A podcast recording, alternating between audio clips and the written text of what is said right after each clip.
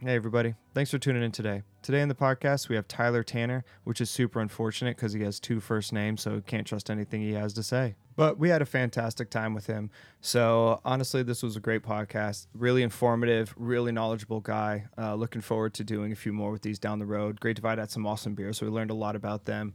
In the future, we're doing a French wine tasting coming up soon, as well as we will be sitting down with Fred Scherer from Scherer Wineries out in Santa Rosa. So we look forward to having you guys listen to us. Anyways, take care. Have a good day, guys. Enjoy the show.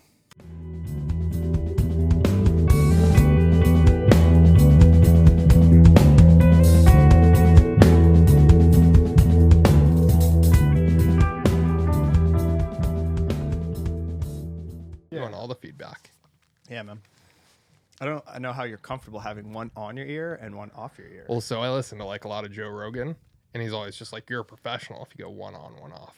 That's so like, weird. Like DJs do that. They hold one headphone to their ear. Yeah. Like the other's open. I don't understand that either. Nobody's been on our show yet that's ever done that. No, yeah, you're the first. You're the first person to put one on, one off. So it's and like, it's behind your ear and too. I mean, it makes sense too. Like I can hear the feedback through the microphone so in here, but like I can just have a normal conversation outside of it too. Okay. All right. Yeah. Well, hey, do you. Do you, boo-boo. Yeah, it's fine. Like, the more people you meet, the more like little quirky things that everybody will do. Yeah, I've never heard that, though. I mean, I've heard Joe Rogan talk about like people not using cases on their phones. Like every genius he's had on the like billionaire genius has never had a case on their phone. Oh, yeah. Well, I want to make a bet that every billionaire genius on his phone or on his podcast, they constantly break them and they just have multiple backups without any care in the world. Oh, yeah. They have a phone for every day of the week, too. They probably have like their own little Apple or Samsung store like right by their house that just supplies him, them, whoever. Do you ever see that Dana White uses flip phones still? Because he's like, the amount I'm on my phone, he goes, smartphone will be dead in an hour. He's like, these little phones, the flip phones, he goes, they last all day long. I could talk on it all day and never have to recharge it. Oh, interesting. That's actually smart. Yeah, I mean, what point with everybody calling you, I guess you really wouldn't need a smartphone.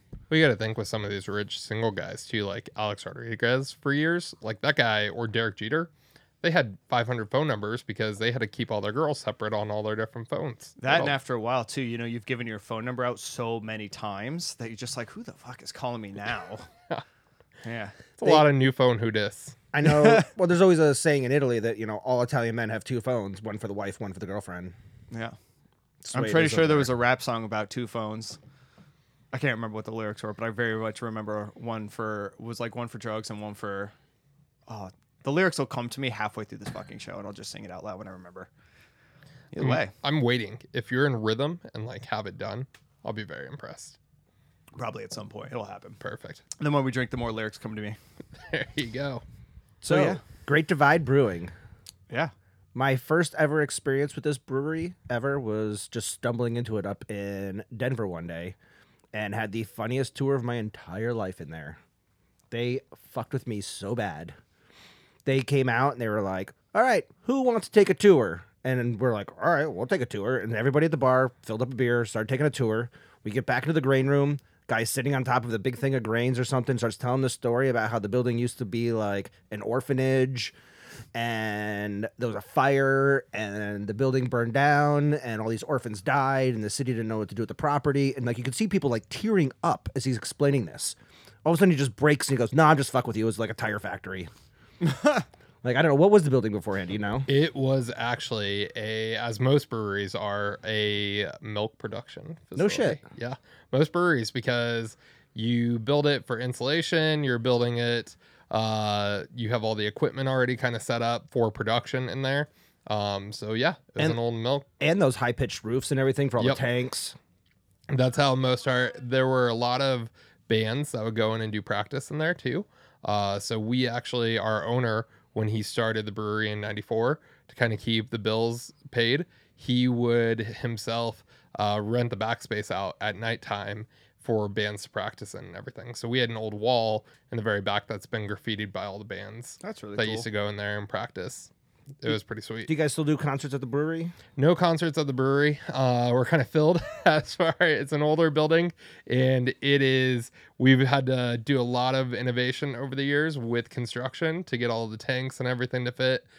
We moved a handful of our bright tanks outside We've got a nice little 80 barrel bright tank farm outside the building that's all insulated, and we've had to redo our roof and our floors twice actually over the last 28 years just to be able to fit larger tanks in there and get more and more space out of it.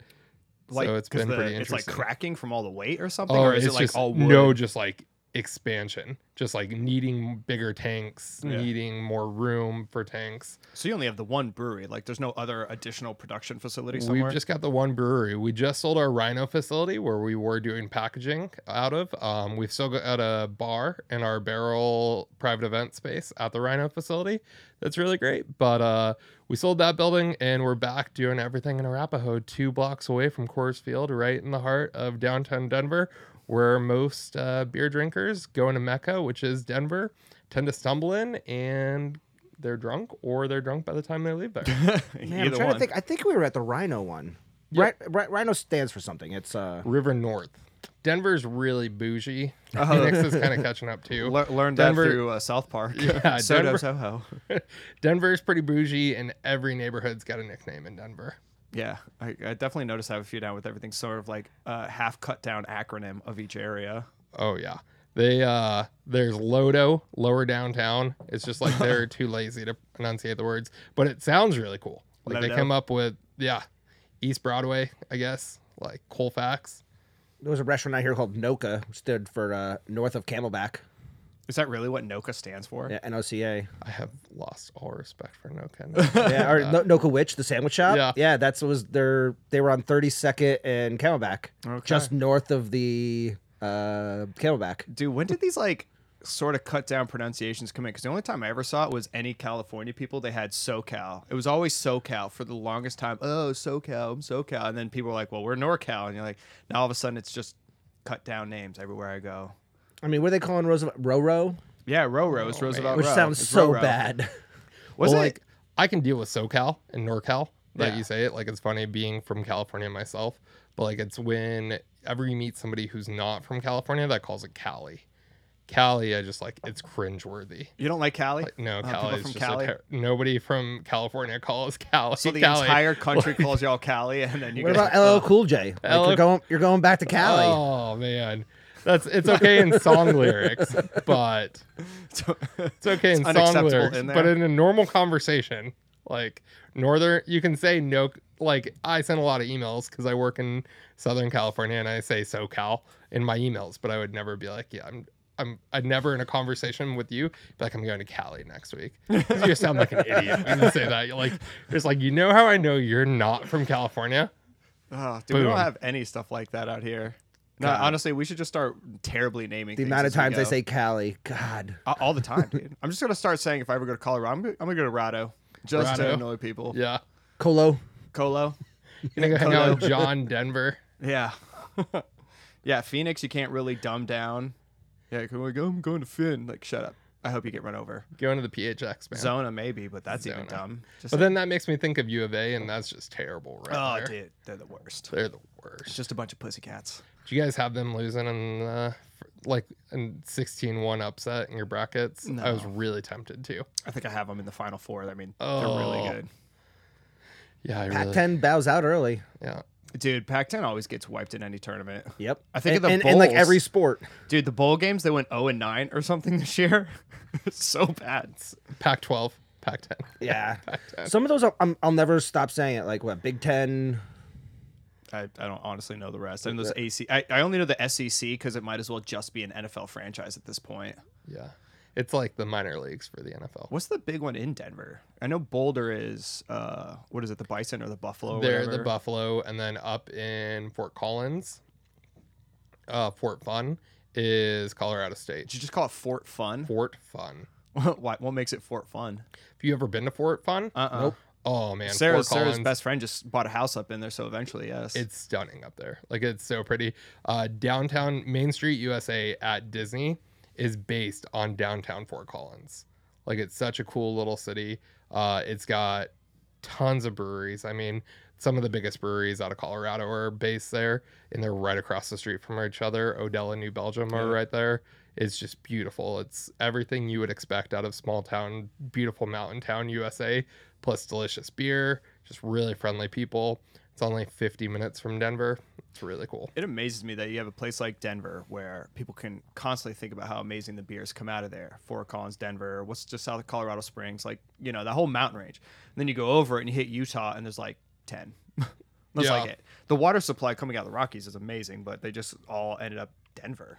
It's funny. I sell beer in Utah as well, and I've had some really fantastic beer in Utah. Yeah, from local breweries. It's just a lot of lagers and pilsners. Yeah, because they can't put anything in a keg that isn't that, essentially. That's true. I forget about the laws. Definitely screw that up. The 5% law is really difficult. So some of the IPAs that you have on draft just aren't good. I don't ever go out there with the intention of drinking an IPA on draft. But I've had really great IPAs in cans that are, what's funny there too, is they take a like balls to the wall approach. If they're going to brew an IPA, it's going to be like an 8% West Coast IPA. Salt Fire's that way. Salt Fire, Salt Fire, and they're great people at Salt Fire, and they've made some really fantastic beer, and they sell the 8% IPA, West Coast IPA kegs out here in Arizona, and it's so it's like they just go balls to the wall with it, or they're just putting really good pilsners and lagers. I was gonna say the black lager we have is Heavy Metal Parking Lot, and it's 6.66. Yeah, purposefully awesome. So. I mean, our buddy went to go visit Salt Fire Brewing up there, and he wanted to do a flight, and they're like, sorry, we don't have anything on draft. He goes, well, can I do a flight of 16-ounce cans? And they're like, sure. Yeah. Like, how screwed up are the laws up there when, like, sorry, we can't put it on draft because we're going to serve you too much, but we'll give you 5 cans at the same time. Hey. Oh, yeah. It's like water. It'll find a way. That's what I always tell people is when I go to Utah, I'd rather drink beer over cocktails. I mean, good water, like John said. Good water. Yeah. But I'm the kind of cocktail drinker that I want to drink like 2 to 3 ounces of booze, and there's only allowed to be 2 ounces. Is that how that works? It's like they literally have like, all right, you've had your one cocktail drink, you're done. Go drink all your beer. Per cocktail, there's only allowed to be 2 ounces of liquor. What? So, and I'm a tiki fanatic. Oh, and so I'm like, oh, if I want a zombie that's got 4 ounces of liquor in it, like I can't do that here, or it's going to be it's going to be like minimal pours, shorty. So Negronis are out the window. Yeah, a shot glass with a fucking Manhattan's little umbrella in it. Out the window. Damn, like, no, I honestly can't think of a ton of alcohol that off the top of my head I'd be able to drink in a cocktail form. Good job, Utah. Way to go, guys. Way to go, Utah. Meanwhile, on the other side of the mountains, Denver's like, let's get high as shit, drunk as fuck, and do whatever. But Salt Lake may be the most beautiful city in America. Yeah. Like, it is so pretty, and the streets are wide. It's clean. Like, they take care of their homeless population there. It's 30 minutes to Park City, like a drive. Yeah. Into Park City, into the mountains. When you go into Denver, and I love Denver. I mean, I get out there frequently for work. But when you go into Denver, it's still 45 minutes, an hour, hour and a half to Breckenridge, into the mountains, into the beautiful ski towns. When you go into Salt Lake, you have a 30-minute hike, and it's not like traffic. Like, I drove down from Park City at like 5:30 in the afternoon, and there was no traffic to get back into Salt Lake. That's the one crazy thing about us. Like, for our skiing resort, we have two. It's Sunrise and what? Snowball. And Snowball's a nightmare to get into at times. Yep. Also, if there's an accident on the 17, your day is done. You're done. But in Salt Lake, in Denver, like, you can look in certain directions and there are beautiful mountain ranges. In Salt Lake, no matter where you are in the city, you look around and there's mountain ranges. Yeah. Like, it's stunning. There are ski resorts everywhere in that city. Plus, they're fanatics about their sports. They're awesome. They're committed to the Jazz. They have a MLS team with a beautiful stadium. They have a beautiful minor league baseball stadium. They're huge about their Utes. They're just like, I've worked with my distributor out there, and they're all diehard sports fans. Like, they're big into it, and it's just it's a weird city.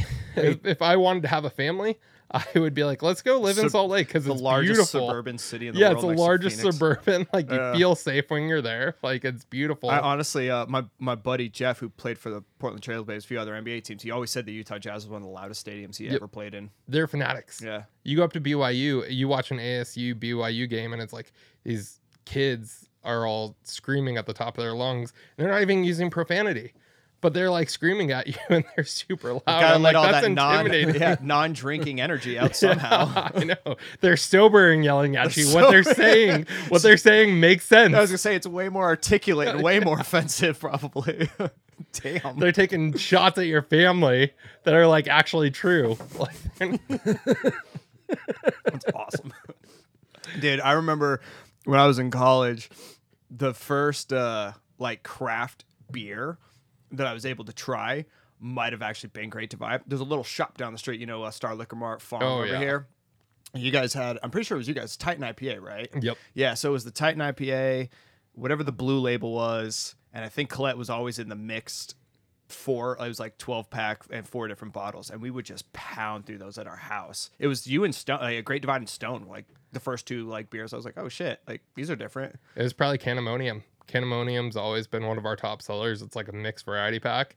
And it was Denver Pale, Titan, and Colette. Those are just... It might have been the Pale Ale. Yep. Yeah, because the Colette's the yellow one, right? Yep. It's funny. I can remember from the colors more than I can like certain other things. It's all right. You were drunk by the time you consumed it, so yes. I don't expect you to remember. That's all that matters. It was value because you were a college student and you could buy it, and it was delicious, and it got the job done.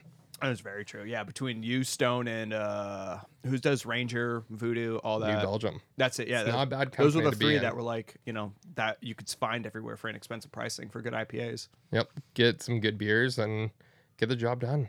All right. So how long have you been with Great Divide now? I'm going on, July will be year 4 for me. Yeah. So year 4, started as an Arizona sales rep.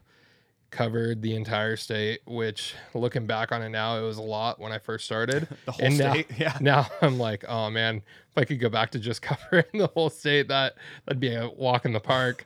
So moved into an area manager role where I took on Utah, and then eventually into a Southwest sales manager role where now I cover Southern California, which is Cali, a beast. Cali.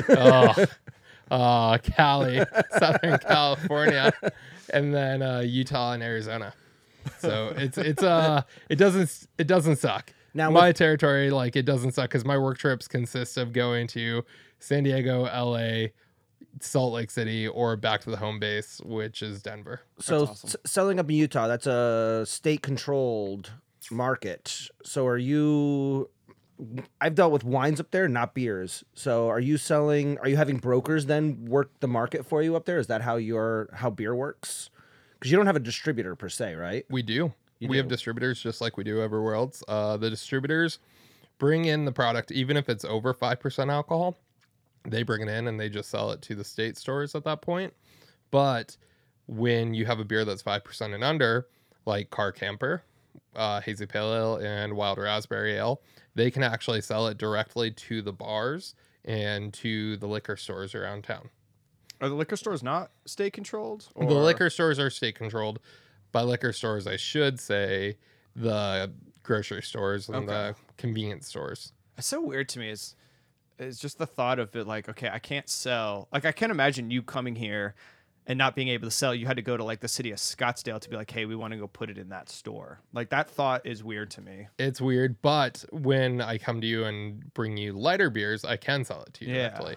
And that's what makes it really nice, because then if you as a bar owner have to buy or want to buy something that's over 5% alcohol, you physically have to drive to the state liquor store and pick that product up. Oh, so they don't even have like a distribution company at that point. If I go, hey, cool, I want to get this Yeti, I've got to go drive and pick the stuff up from the liquor store. What? And they charge individually. Oh, that sucks. They don't charge by the 6-pack or by. So they're taking a 30%, like 30 to 40% price increase of what they bought it from, which is pretty high. Damn, what a monopoly that is. And they're like, so the state is making a killing on liquor. And then the Mormon church. Then you have to just barely get by, essentially the Mormon church. Yeah. And you have to barely just get by selling it a little bit above that because it's already been marked up an arm and a leg. So it's pretty crazy and you have to go pick it up. So say you want to buy. The nice thing is you can really control your inventory at that point. If you only want to go buy 8 cans of something, you go buy 8 cans of something. But they're also closed on Sunday. Damn. So if you're out of something, you had a crazy Saturday night and you want to go get it Sunday for your consumers, you got to wait till Monday. Massachusetts is that way. There's a mad rush at like 11 o'clock to hit up every single liquor store you can to buy whatever you need for Sunday. Football, stuff like that. You can't buy any booze in Boston on Sundays. What? Yeah. Of all places, that one actually blows my mind. You have to buy everything on Saturday night because otherwise you can't get anything till Monday. So if you drink all your beer at your house, you can't go to the store and buy more on Sundays. I never realized how huge of a bubble I am in until people like yourselves come along. Like you, obviously, Damien, coming from supplier side with wine, and obviously you coming from the beer side, that you have to deal with all these things. Yeah. So like as the average person to me, if I go to a bar, I'm like, cool, thanks for the beer. Meanwhile, the guy behind me's like, yeah, I had to drive like 10 miles to some warehouse to pick this shit up. In Kansas, the restaurants have to buy their wine from retailers, like so they have to go, pick it up. Yeah. Oh shit. So there's no way to tell because we would track to see what accounts bought certain things, but you can't do that in Kansas because you set like this one giant retailer buys it, and then all the restaurants, when you need wine for your restaurant, you run out of your Cabernet on Friday night, you have to go buy it at the store and pay like a special retail pricing. So like it's retail with a discount basically. Yeah. That's crazy. Yeah, because I know out here most people get the 1 liter bottle, so it shows you didn't buy from a retail shop. Which, so yeah, every state has different laws. It's nuts. I mean, Utah's got some of the toughest. You can't even drive across state lines into Utah with beer in your car. Dude, you can't fly. I've had wine taken out of my bag because I landed in Salt Lake City, and I wasn't even so I came from Washington, and I'd had a bunch of wine in my bag. So underneath, landed in Salt Lake, got to Phoenix, my wine was gone, and they left a note in there, and they were like, "You basically can't transport through here with this." Yep. So I don't ever fly through Salt Lake. Yeah. Ever. The first time I ever flew into Salt Lake for work, we had packed beer. And we basically got there. And the next day I was like reading through all the liquor laws. And I was like, oh, guys, we just broke the law yesterday. Yeah. Like we brought samples for our distributor. I was going to ask how you do samples out there. We brought samples for our distributor. And it wasn't like we were dispersing them to accounts or anything like that. But we were like, it's like, shit, we just broke the law yesterday. So then we ended up moving forward, just shipping it on trucks. Like we put it with all of our beer. But when I go back to Salt Lake is this crazy sports fanatic town. That's the whole reason they don't have an NFL team. Like Salt Lake would be a perfect place to build an NFL stadium. It's beautiful. Like they get the cold weather games. It's easy to get in and out of there. Their airport is super central and located downtown. But they couldn't survive. Like the NFL couldn't survive with liquor sales. Yeah. At a game on Sundays. I wonder how much the Jazz Stadium ends up selling. Like probably not much at all. I don't think they book many Sunday home games, I would assume. That's an interesting point. Indiana is the same way. There's no booze. You can't sell booze anywhere in Indiana on Sundays except for 2 spots. In the whole state of Indiana? Colts games and the 500. Indianapolis Raceway. Okay. Those are the only 2 places that can sell booze on Sundays. Those rednecks really need their beer on Sundays. Yeah. They made an exception for those 2. Of course they did. Oh, I always bring up, look at Jack Daniels. Jack Daniels is actually made in a dry county. Yep. I would assume that, going back to it, the Indianapolis Raceway on the Indy 500 probably sells more beer than a Holmes Colts game does. Might sell more beer than some states sell in a year. I mean, and it's like Busch Light. Yeah. Dude, I'm amazed they just don't have one giant fermenting tank out there, and Bud Light just sponsors it and it's like, yeah, just tap that. Just keep it going. Just 24/7. Here's a 100-barrel tank, and let's hope it gets us through the first 100 miles. Oh yeah, right. Wouldn't either. So one thing I always appreciate about Great Divide is you guys make a lot of fun alternate style beers, and you stick to it, and you put these in your core beers. Where right now it's kind of everybody's like, oh, here's my hazy IPA, here's my other hazy IPA, here's my other hazy IPA, oh, here's my double hazy IPA, and I have a pale ale that's hazy. Where you guys like your flag, like the beer that I was drinking regularly with you guys was always the Colette.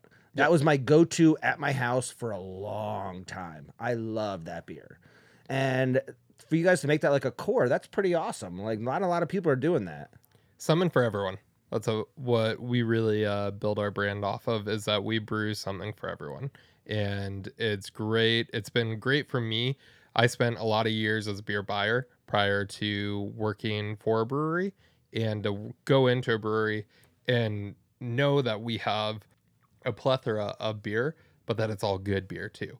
Like there's some styles that we brew that aren't my favorite beers. Like I don't love everything. I love West Coast IPAs. I'm from Southern California. That's kind of how that goes. Yeah, hand in Cali hand. Does like their IPAs. Yeah, that's right. I'm gonna make a beer that just says "Stop calling my beer Cali. Stop calling my state Cali. Low Cali beer. Low Cali beer." No non-Cali Cali drinkers. We'll come up with something here at some point. We've got it. We'll put that on the hot plate. Keep it going. So yeah, just having a variety of styles and someone to fill out a draft menu or a package menu. I always go into get to work with really great partners like you guys, and it's like, all right, like what do you need? Because I've got something for whatever you need. There are a lot of people who are out there just pushing what's the newest, coolest IPA. We make fantastic IPAs. I take a lot of pride in our Hazy and in Titan, which is such a flagship and classic brand, but not everyone needs an IPA every day of the week. So to be able to come in and offer Colette, a Belgian farmhouse, that and how delicious and readily available it is, or now Wild Raspberry. Our top beer is Strawberry Rhubarb, a kettle sour. Just being able to, and then always having imperial stouts available, and imperial stouts that are available that aren't going to break the bank. 100%. I always, we get a lot of beers here offered to us that are insanely expensive. Oh my God. Look at Anchorage Brewing. I'm just to bring them up, for example, is I think it's like their Wendigo. People in town sell that for $50 a bottle. Which, yeah, for a stout, that's insane. I get some things, but damn. You could buy that maybe once a year you want to buy that, but people can drink your beers weekly because they're affordable. And coming in, the Yeti's coming in at was it 19.2? In the 19.2s, in the tall boys. And, we'll have people crack it open and pour it amongst 3-4 people and be happy as shit. Have you guys always done the 19.2, or was that something you guys started doing, around the pandemic? Nope. It was actually prior to that, probably back in 2019, we made the move from everything glass. That did upset some people with 12-ounce Yeti bottles, moving them into 12-ounce Yeti cans. But we just got rid of glass. We've been really fortunate to kind of get ahead over the years on making sure that we're doing our part to take care of the environment. And a lot of that is moving back to plastic. And even we've got a complete rebrand coming up with all of our brands at the brewery. And we're going to be stickering our cans because thanks to Ball, like so many other breweries, they can't order their wrapped cans anymore. Oh. And it's not common knowledge that you can't recycle a can that has a sticker on it because that sticker makes it unrecyclable. So we're going to be calling out on the corner of the sticker to remove here to a sticker. Peel here so that this can becomes recyclable. And we're going to put Easter eggs on the back of the sticker and Easter eggs on the can itself to make it a fun, enticing thing. Incentivize people to do it is always good. Maybe one person in every million gets a free tour of the brewery and gets told that it's a burned down orphanage. Yep, exactly. Oh, we were talking earlier about session lagers. We used to buy those because they had rock, paper, scissors under the caps. Yep. Oh, not the style. Yeah, the little shorty bottles. Session lagers. I forgot about those things. Sessions, they look like the Red Stripe beers for a while. Exactly. Session Cerveza, when that came out, I rocked with that at my bars for so long because that was such a fantastic Mexican lager, and it just came in the stubby. The little stubbies, yeah. And it was perfect. Literally, you wouldn't open one by yourself. You'd always grab a friend and be like, hey, because it was rock, paper, scissors underneath the bottle caps. And everybody got happy when it tied up and had another. Yeah, Full Sail still to this day makes fantastic. Is that who that is, Full Sail? Yep. Okay. I'm so the first one I grabbed was this Wild Raspberry. Is this a new one? This is our newest year round. We just launched this beer on March 1st. However, we've been working on it for about the last year at the brewery. This was a beer that we did back in 2001 to 2011, and we discontinued it. And when we pulled our whole entire staff at the brewery last year and asked, hey, what classic Great Divide beer? Because we don't want to reinvent the wheel. Yeah. There are so many other people reinventing the wheel. We'd rather go back and make something that, because having been around for 28 years, we get questions all the time. Can't tell you how many times I get asked about espresso oak-aged Yeti. But this was the beer that everyone said they wanted to see us do again. And fortunately, as the trends kind of continue, fruited ales are highly popular right now. Like I already said, strawberry rhubarb is our number one selling year-round beer, and then our number one selling seasonal beer is Rhodey, a grapefruit rattler. I was gonna say the Rhodey, man. When we first met you, or at least I don't know if you, but when I first met you, you had the 6-pack of the Rhodey to try. I was like, dude, I gotta get this. This is one of like the easiest drinking beers I had, and it was probably one of the first 90-100 degree days we had, and it was just perfect for it. It's perfect for it. And what's so funny is we've always had a reputation at Great Divide of making like big in-your-face beers. When I first started selling beers for the company, I was selling Yeti, a 9.5% imperial stout. I was selling Colette, which at that time was 7.3%. We've dropped it down to 6.5%. Claymore, which was 7.7%. Claymore, that was the Scotch ale. The Scotch ale. I tried to bring that in actually for this. I forgot. No about more. That. We had to say goodbye to, in order to make room for Wild Raspberry at Makes the brewery. Sense. We had to say goodbye to Claymore. Really? Is it and now a seasonal thing, or is it? It won't. It's just gonna take some time away. Maybe in 10 years from now. In a couple of years, they'll vote for what beer they want to bring back, Scott, like what retro and beer. What, David, was it you say the absence, was it absence make the heart grow fonder? Yeah. Exactly. And that's what happened with Wild Raspberry. So when we brought back Wild Raspberry, we wanted to brew it to be a little bit lighter. It used to be like 5.8% back in the day. We wanted to just be like a readily available, easy drinking beer. We had pretty much our base recipe down in September, entered it to GABF, the Great American Beer Festival, won a silver medal for it. We're like, hey, I think we did the right thing by choosing this beer. And then just back in February, it won silver at the World Beer Cup as well. Dude, that's awesome. What category? Is it like fruited beer? It's a fruited ale. Fruited ale? Fruited ale. Yep. That's awesome, man. It's a really fantastic beer. I'm super excited. It just became available. You guys know fruit beers here in Arizona just always crush it. I mean, we see it a million times on this thing, but like having the neighborhood that we do and having people constantly come and go and, dude, I like your menu because it's diverse and it's just not heavily IPA focused, so it gives people the chance to try, you know, a raspberry ale, a Colette farmhouse ale. Like I didn't think saison would do well, but we burned through the kegs like all the time, and I didn't think that many people liked those style of beers until we opened this place. And now eventually, like, I'm starting to kind of like them. So is this your answer to the Princess Yum Yum up in your market? Oh, Princess man. Yum Yum. What is Princess Yum Yum? Well, I'll show you after the show. It's Denver Beer Co. Is this a, like, not safe for work thing we got to do? No. Princess Yum Yum is... I think Princess Yum Yum... Just keep saying it. Oh. I want to make this my ringtone when you call me now. It's just going to be like, Princess Yum Yum? I don't want to go on any record saying it, but I think Princess Yum Yum was Denver Beer Co.'s answer to Wild Raspberry Ale back in the day. Princess Yum Yum. What a ridiculously fun name. It's crazy. And it does really well. It's really popular up in the market. I mean, I was up there for the fish shows a couple of years ago, and I bought some. I'd never had it before. Mm-hmm. And I was walking around with it. And people were like, oh, my God, I love that beer. Like, I ended up giving half of them away because people were super excited that I even had them. It's like Leinenkugel's, what's that? No, like a Yingling kind of a thing? It's a fruited ale.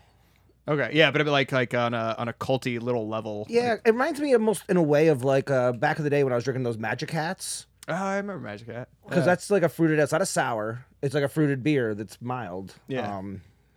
Easy drinking. You know what? For me, parking lot beers. If you're at a concert, it's afternoon, sun's up. Fruited beers like this are really refreshing. Did you crush all the Four Peaks peach ales all the time? If you're doing them right, and that's what I was going to say earlier, like you in Arizona, like you've seen a long history of fruited ales success. Four Peaks Peach was such a classic brand here for so long, and it still is. You see a lot of orange wheats out in the market. Like Blue Moon still crushes it in Arizona. Shock Top, yeah. The most comparable for this beer, and it's going to be tough if you've never been, but to New Glarus in Wisconsin. That's the biggest craft brewery in Wisconsin, and they keep everything in the state because they don't want to get too greedy and grow out. But they have a raspberry tart ale. I love that raspberry tart. Dude, it was delicious. We had somebody bring one down for us to try. And that's what I think this is most comparable to. And when I've given it to family, I just had a cousin in town from Wisconsin this last week. And when she tried it and she had it, she's like, yep. It's nice having something where it's like actually fruited and not like, oh, we put this chemical additive into it to make it taste like raspberry. It's not adjuncty. It's not sweet and driven. It's more tart than it is sweet. That's for sure. Because raspberries are tart. I keep joking around with people that schnozberries taste like schnozberries. You okay there, John? I really hate sour beer. Sorry, I'm trying the Saison right now. I don't even know if I'm saying it right. Sour. It's not. I'm just kind of a bitch about it. It's so funny too because every time we bring one of these beers in, John always wants to put them on the sour handles, and I'm like, they're not sours.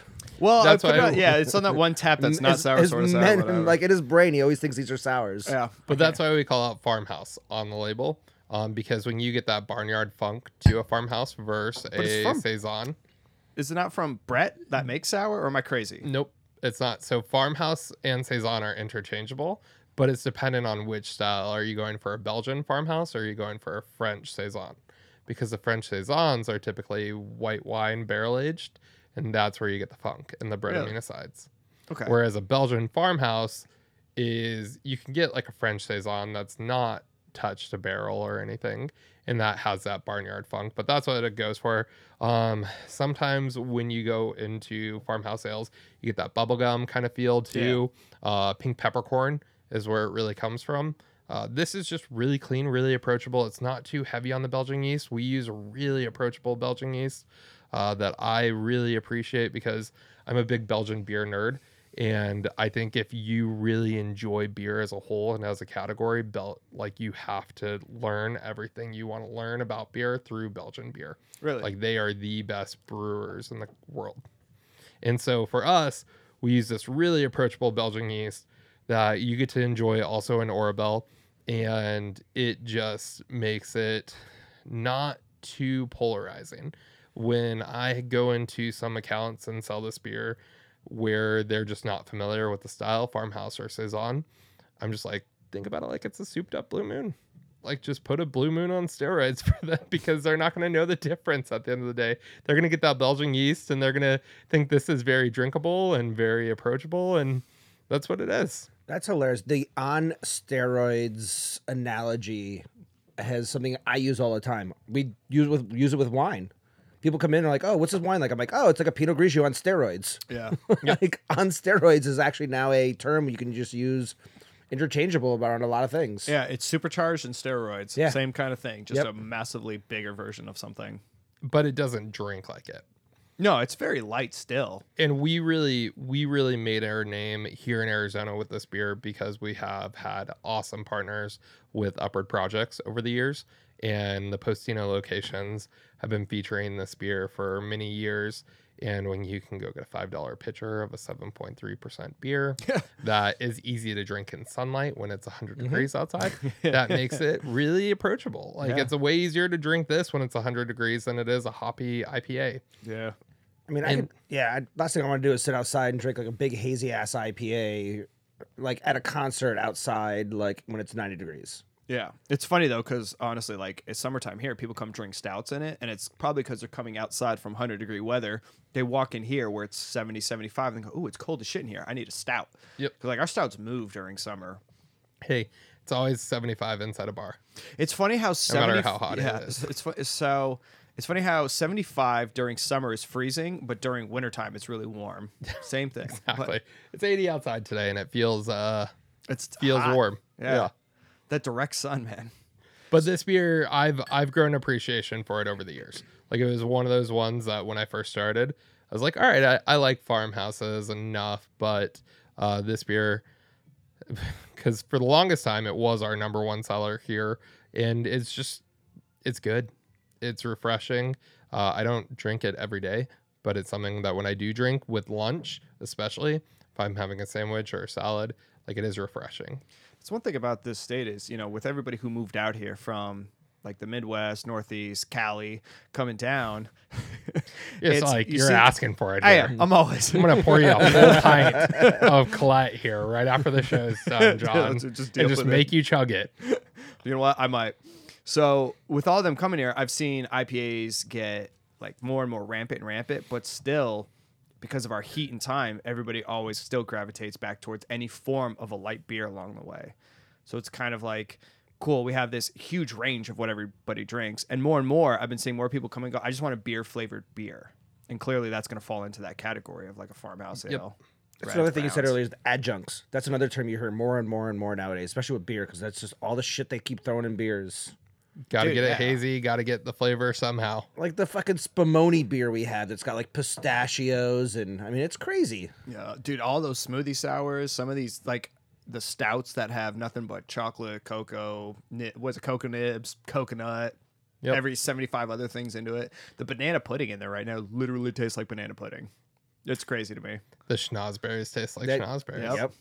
It's all right. We experiment with that a little bit ourselves, but with the Yeti series, we're not doing that in our core beers. Like, we have a very intentional lineup of beers where it's like, we can give you the base Yeti, which is a multi-medal winning imperial stout that like is synonymous throughout beer drinkers in the US with imperial stouts. And then we're gonna do these really fun flavored Yetis. Yeah. That you can try. You can go to your local liquor store and either pick up a 6-pack of Yeti or pick up a big can of a flavored Yeti. Or get both. It's nice having multiple different styles too, you know, it gives you options to drink all day. Now, when you guys started producing Yetis, you might not know this, but did you guys just do Yeti first, or were you doing the seasonals in the beginning, or is this a newer thing for the brewery? It was Yeti first. Seasonal Yetis probably started back in like 2014. Okay, because it's been a minute. Because I remember Yeti was like one of the pinnacle stouts. Like when Yeti got released, that was a big freaking deal for a lot of people here in town. It was a big beer at a really affordable price point, and it was a beer that had won between anywhere from 2005 to 2012, I think it medaled at GABF 4 times. So it had all the accolades. Like, it was just one of the most respected imperial stouts because it's brewed intentionally to taste like an imperial stout.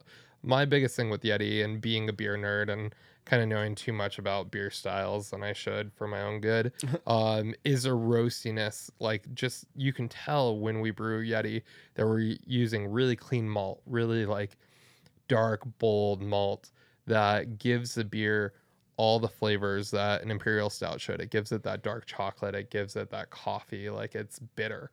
We dry hop Yeti because imperial stouts are supposed to be bitter. That's what categorically, they're not supposed to be sugar bombs. Like, they're supposed to be bitter, big beers. And that's why Yeti is just a really great representative. But all the Yetis over the year have become really fun. I mean, you guys make a lot of different ones now, but 6, 7, 8. We do 6 a year now. So we have 4 seasonal. They rotate every year. And then we have 2 special release, Mexican chocolate and horchata, that comes out in the fall, and Mexican chocolate in the spring. And then we do barrel aged. What is this one we're having? This is the chocolate raspberry. Raspberry, yeah. Chocolate raspberry. It's funny because it's been sitting here, and while it's still a little cold, I mean, you don't really get the raspberry on the nose because it hasn't moved. But got all those rich maltiness that you were talking about. The chocolate always comes out on the nose on any Yeti that you're drinking. It's awesome. My favorite Yeti that we've done throughout the years is Mexican chocolate Yeti. And same thing, the chocolate just like screams on the nose. And then you get all the Mexican spices. Tastes with it. This actually, so sometimes I like tasting things because it brings a memory back more than it does like certain flavors. When I was in Canada, there's this place, they sell these, and they might be down and out. It's like this chocolate thing with the little marshmallow graham cracker, and right in the center of it is this like raspberry piece. It's exactly what that tastes like. I would love to find those one day. Yep, the Mexican chocolate will be next. That'll be here in a couple weeks, and you guys will be getting a keg of that as well. I was thinking, my thought was the peppermint one that you guys just had. Oh, the peppermint, yeah. Yeah, because I was like, it was wintertime, and I was like, which one was that one? It was the peppermint. Was fantastic. That was I was really, really impressed with it because peppermint is a very polarizing flavor that can scare a lot of people off. But for the peppermint bark Yeti, it tasted like an Andes mint, which is something I've always enjoyed. I like the little green one you get on the pillows. Green one on the pillows, or like a York peppermint patty, where it's like chocolate first and then the peppermint comes on the backside. Like, it was like refreshing.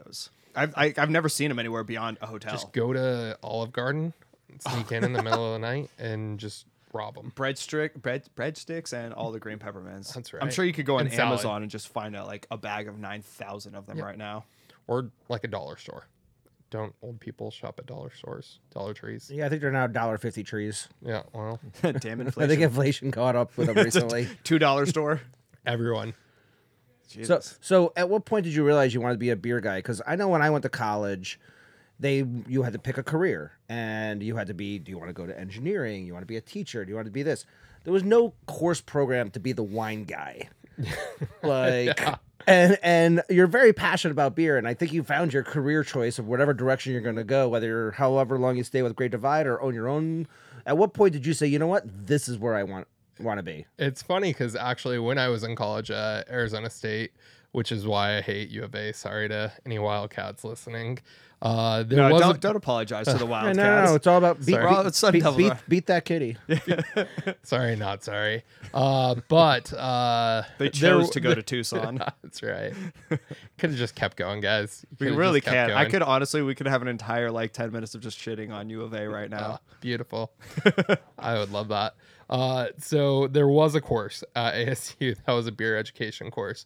I did not take it, but I did study abroad in Ireland when I was 21, and the instructor for the beer course was on the study abroad trip, and so he was very passionate and very excited about it.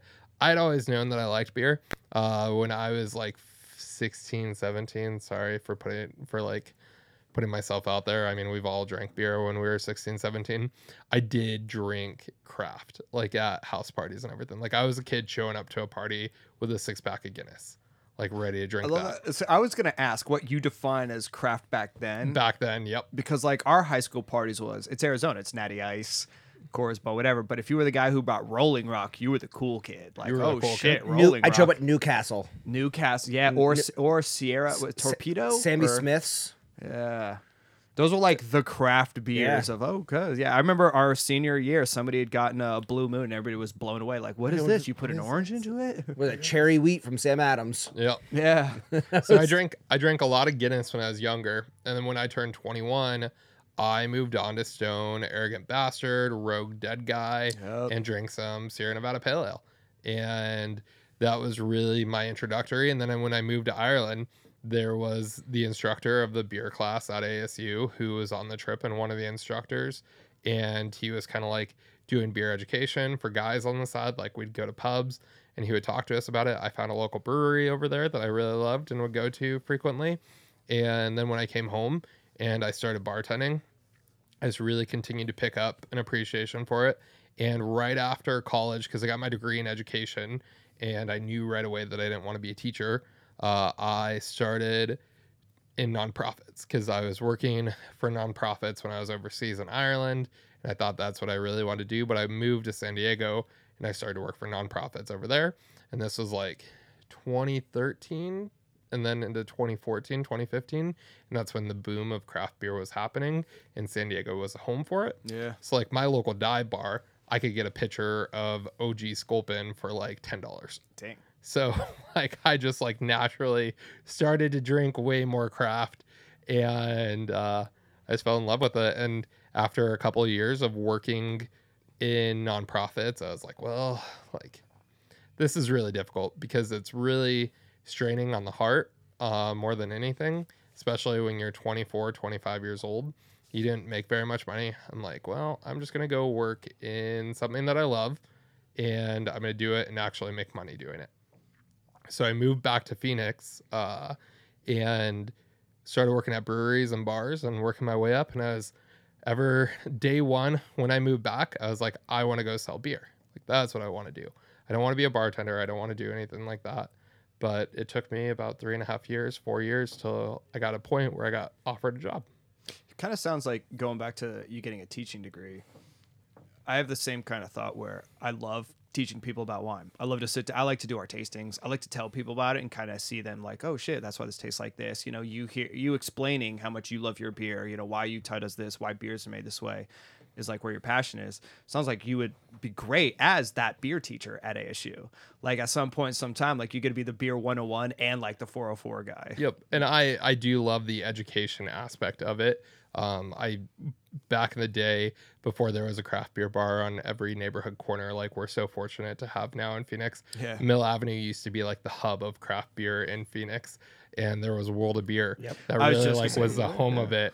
And I used to teach beer school every Wednesday night at World of Beer when I was a 25-year-old punk kid. Dude, there you go, man. These 40-year-old guys would come in and learn about beer from the 25-year-old. I love it, dude. That's fantastic. Dude, I wonder if I ever saw you, because I would go to World of Beer, and I remember my friends and I would go in there, and it was 40 fucking pages of beer. I'd be all right, pick a number between 1 and 30. All right, 20. All right, pick a number between 1 and 50 on the page, and you just that's the beer you would drink. We would go do that. The downside was if you were the guy who got like the delirium quadruple $30 thing, and as a college student, you're supposed to be broke on one beer. You're broke on it, but you're drunk on that one beer. It was so good. You were drunk on it. It was fun to do that. You were done. It didn't make it, too. It was too far ahead of its time, I think. I think World of Beer would make it now. But oh, yeah. And even before that, there was a place called Timberwolf that was out here and opened on Apache in like the mid 90s. Oh, damn. And it was, they had like 80 beers on tap. If you drank all their beers, you got like some special prize, yada, yada, yada. And it was all crafty stuff. And this was like late 90s. Same thing, lasted about 5-6 years and gone. The other one I think also helped too. Granted, it was more not like crazy craft beer, but kind of got it was Yard House. Yard House was kind of right after World of Beer, and I think at the same time. But I remember our friends would always go there and run through flights like crazy on that place. I was really and then break the yardstick and be charged $50 for the fucking thing.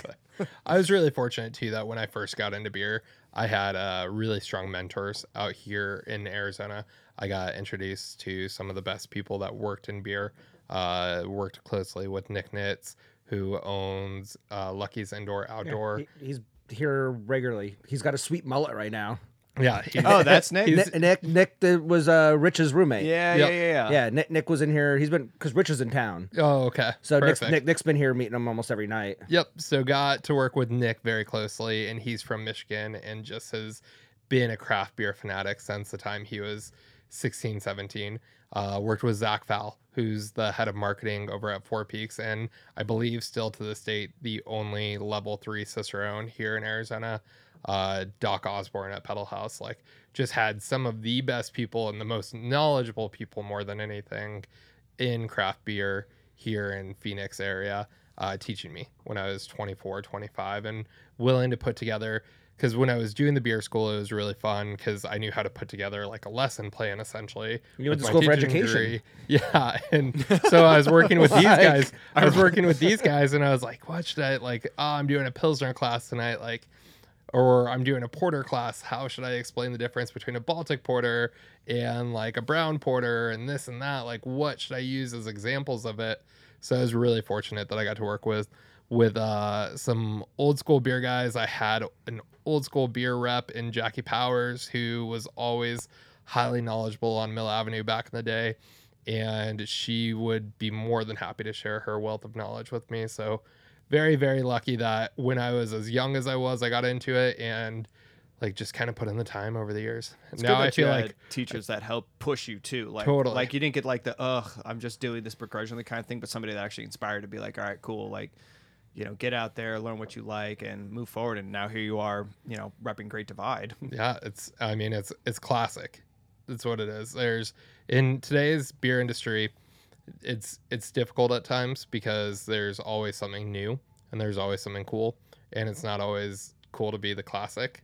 But for me as a beer fan, and for you guys as beer drinkers and beer buyers, you appreciate this just as much. I always do appreciate when you come in, especially because you have yet to ever bring a seltzer in. That's always great. Hey, you're welcome. I have a seltzer, but I just don't tell my bosses. Don't tell my bosses. Of course you have a seltzer. And edit this one out. Yeah, that's chopped and cut right there. I have a seltzer. And by the way, I meant when you didn't bring a seltzer and you brought it in and we were just like, no. Yeah, I hope my bosses don't listen to this and didn't hear about how I've never brought the seltzer in to sell. Yeah. It sells at Sprouts, and I'm super fortunate for that. There you go, dude. Yeah. You got the big market. We don't sell a lot of seltzer. Yeah. No. I'm happy that Sprouts supports it. They are fantastic about supporting craft. They're probably one of the best grocery stores in Arizona when it comes to supporting craft and smaller. And they could have like Albertsons, Safeway, and Fry's, 100 different SKUs from White Claw and Truly and all those other. But when you go to Sprouts, you see 2 or 3 craft seltzers, and you're like, if I'm gonna get a seltzer for a pool party, it's great to have a craft one that not everyone's heard of. It's true. It's actually the only grocery store that I actually will buy beer from. Sprouts. Yeah. Because they have a good little beer selection. It's pretty tight. It's like they do a great job rotating it. Shout out Karen Martinez. She's awesome. She's just like, she's a beer buyer for Sprouts. A lot of times when you deal with chain beer buyers, they're not interested in the quality of the product. She takes everything home and drinks it. That's awesome. Like, she loves it. So yeah. Well, that was a fun moonwalk back to the recovery on that. It was great. Yeah. Get out there. Dude, so I poured this one out, and for half a second, I thought I had poured the wrong beer. It looks like a hazy. I've never seen a hazy Belgian. It's not truly hazy, I think, maybe because you were moving it around a little bit. The yeast got picked up. I did move the keg to get in the spot. The keg around a little bit. Okay. John just can't tap a keg. He needs to like go back and work out, throw it above his head, do some squats beforehand. Yeah, exactly. I'm more afraid of getting sprayed in the face again with some of these damn, like these PET ones. If you do it just wrong, you get a side blast of whatever. I took one to the face the other day pretty hard. Oh man, I got the same one. Was at it the beer? Yeah. Was it beer?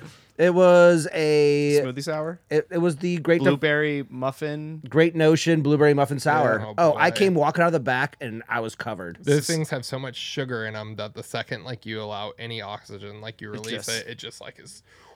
Yeah, there's been a few. Like it's ready, it's combustible. Or the once in every, let's say, 500 kegs where somebody clearly cleans it but forgets to put the ring back into it. So when you tap it down, it just sprays out the side. Which is a weird problem. Beer showered in the day, but when I was a beer buyer, there weren't hazy IPAs or smoothie sours or anything like that. It was barrel aged West Coast. It was lagers and wheats, and so I didn't mind smelling like Union Jack for the rest of my shift. I was gonna say, Troy came out soaking wet one time because one of the things didn't stop spraying at him, and he couldn't figure it out like how to stop it because he had the thing still down. I'm literally laughing my ass off this whole time. I was like, what happened? He goes, I don't know. Just let it happen. There's Goldwater up the street. They're good friends of ours. Yeah. Goldwater Brewing Company. We just did a couple really releases with them. Yeah, they're really great people. They've got an Instagram page that's like for fans of the brewery. Yeah. And it is basically just mess ups that happen at the brewery that their security cameras get on tape. Yeah, no, I know that Instagram page. It's like a hidden one though. It's like a private one. Yeah. It's amazing though. Like if you see it, like them removing like a fob on a bright tank, and the tank just like in their face. Sean was showing me, like breakdancing videos of them at like 7:00 in the morning, like hammered after brewing, like start breakdancing, like a bunch of bearded big dudes, like awesome. spinning in circles on the ground. Oh, they're the best people, and that they're just family. We had 7 of them up in Denver in January, and man, did I have the time of my life with those guys. Yeah, you did a collab at not just Goldwater Brewery. Did they come up to you as well? So we originally did a collab up in Denver with them that came out here in February called It's a Bit Nippy IPA, and that's when they did up in Denver. That's what we did up in Denver. Cool. And then they just released Kevin IPA a couple weeks ago out of their tap rooms. That's where our brewers came down and brewed here. So who's Kevin? Kevin is Kavik. None of us. It might be Quake. It might be Kavik. Yeah, it's a yeast. So none of us knew how to say the name of the yeast, and we're like, we're just gonna call it Kevin.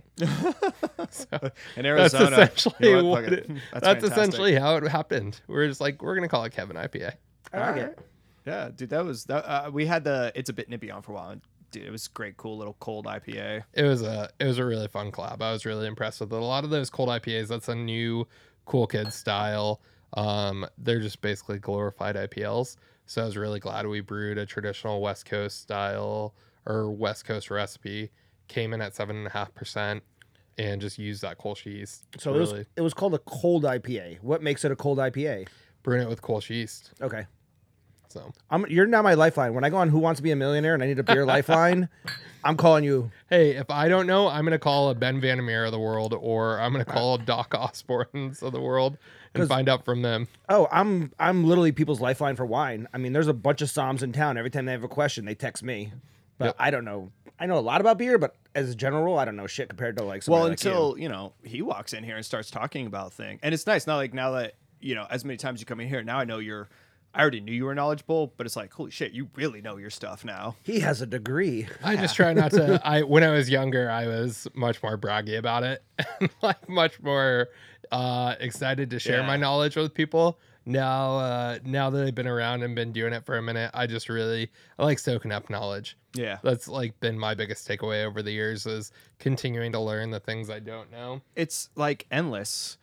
Like, kind of like the beer supply that's coming to our fucking place, right? Jesus. I've seen people like that around. Poor dude has been coming in for like 5 minutes dropping beers off. It's fantastic. Great job. So no, man, this has been great. All the beers have been. They're awesome. All beers from Cali. Oh, perfect. You both. What do you call it? Middle Cali? Mid Cal? Central Coast.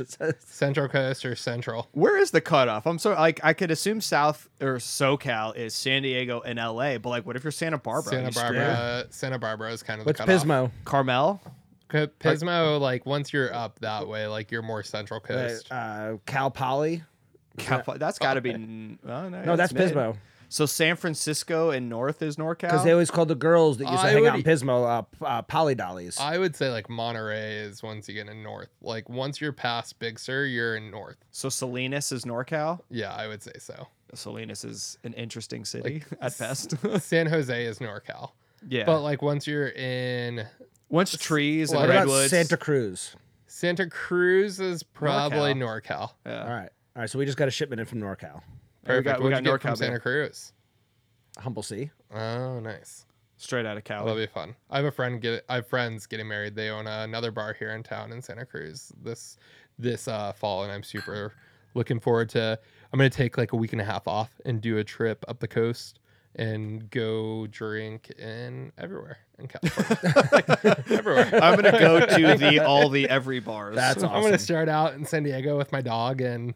You know, just drink a bunch of Pete Sport and Society and then kind of work my way up the coast. Dude, that's awesome because it's camp out in Big Sur. Yeah. Fun. Dude, everything about that sounds absolutely amazing. That's what I told myself. I'm like, just hopping in the car alone and do it with the dog and make a week out of it. It's always crazy the vacations that beer and wine people take because your vacations are probably similar to ours. You go and you visit breweries. Like we take vacations, we visit wineries. Yeah. Yeah, I'm not a huge brewery like tour kind of person or anything like that. Like I've seen brewed beer. I've seen beer get brewed 100 times. I'm like, all right, no matter how big your system is or anything like that, I get it. I know how to make beer. I will say, just like I know how we make beer. I just want to show up and have a couple beers. Yeah, and I'm not like the kind of person that's going to show up and order a flight. I'm just gonna be like, all right, I'm gonna be here for the next 2 hours. Like, give me your 4 best beers over the next 2 hours. I genuinely, if I go to a winery, I don't like when people sit down and tell me, oh, here's the tasting notes. Here's where we picked at. This comes from this area. Like, and it's kind of pretentious and maybe like overly ridiculous, but I just like to talk to the person at the bar and let me drink what I'm going to try my way through. So, I don't always care what happened to it because I kind of already know. And I get that they're trying to sell something and do whatever, but sometimes it's just fun to just sit there and be like, I'm going to go through your flight and do my own thing. Because for you guys, you know what you like now when it comes to wine. Like, I know what I like when it comes to beer. You're not going to give me some Hefeweizen that I'm going to be like, oh, this is amazing. I want to drink it. I just know I don't like Hefs. Like, you can make a really great Hef, and if I was getting paid to have to buy your Hef, then I could tell you make a really great Hef. But I'm not going to sit down at your bar and order Hef or order like something that I don't like. Yeah. I'm going to order your West Coast IPAs. I'm going to order your Pilsners, your Lagers, your Sours, and that's pretty much it. And if you tell me you've got a great pale ale, I'll give that a go.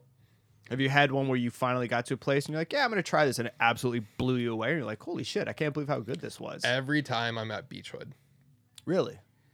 Beechwood Brewing Company. Out of Long Beach. I heard a rumor they're coming out here at some point. Hopefully. I'd be pretty excited about it. There's been some talk of the business about them possibly coming out here to like being available.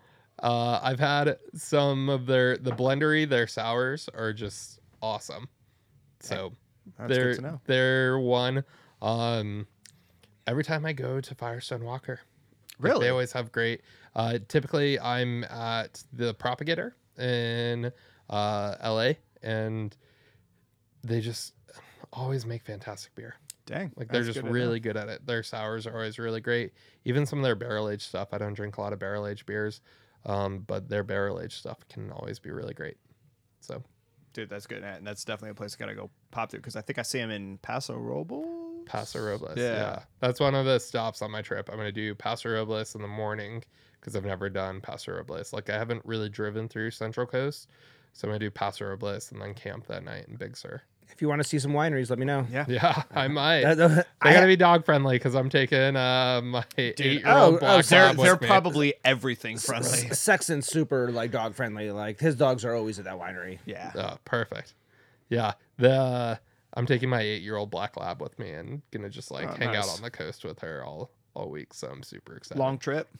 Yeah, make it like a week and a half, 2 weeks maybe. To drive all Cali? To do the coast, yeah. And then my sister lives up in Monterey, so go hang out with them and just really enjoy it. In my mind, I was thinking this was going to take a month, but I was like, damn. Unfortunately, not a month. That would be really nice. I can't leave you guys for a month. I can't quit you for a month. I can't quit you. Dude, this was fantastic, man. He just pulled some of Rick Astley shit on us. He did. He's like, I'm never going to give you up. Never going to let you down. I'm always going to be around, hanging at your bar, putting beer down. Where else did I go? It's fair. So we actually never introduced them. By the way, today on the show, we have Tyler Tanner. Oh, officially the longest introduction ever. Only took an hour. Area manager, regional manager for Great Divide Brewing. Very happy to have him on the phone. Probably going to retire as a teacher somewhere, teaching people about beer. Somewhere. If somebody could pay me, that's a goal. Maybe like SDSU. If somebody with connections to San Diego State is listening right now and they want a beer educator, I will go to school. Beer Education 101. Yeah, there we go. Dude, that's fantastic. Damon, you got anything else you want to say, man? No, I mean, honestly, you guys make great beers. You already know that. Like, they speak for themselves. I just appreciate the fact that you have so many different styles that are done well. Yeah, I appreciate it, guys. And I appreciate the support. This is really fun. I'd love to do this more with you. Dude, I mean, we can always do more. You guys keep making more beers, and we'll keep doing this. We'll keep doing that. We'll hold up our end of the bargain. Yeah, have a fun time on your trip, and snag some pictures, and we'll discuss it next time. I'll bring some beers back. Dude, and we can crack those open and talk about them. Sweet. Thanks, Tyler, man. Appreciate you being here. Obviously, thanks, everybody, for listening. And hopefully see you around. Come down and snag some Great Divide beers from us sometime. Yeah, go visit the brewery up in Denver. One's in RiNo? Yep, we've got a tap room in RiNo and then right downtown in Arapahoe. 2 blocks from Coors Field. We're going to have baseball back here real soon. Heck yeah. Go watch a Rockies game. Full season and everything. Yep. Woo! Sports balls. Batty, hitty, swingy ball thingy. Good job, guys. All right. Thanks, everybody, for listening. Love you guys. Take care. Thanks.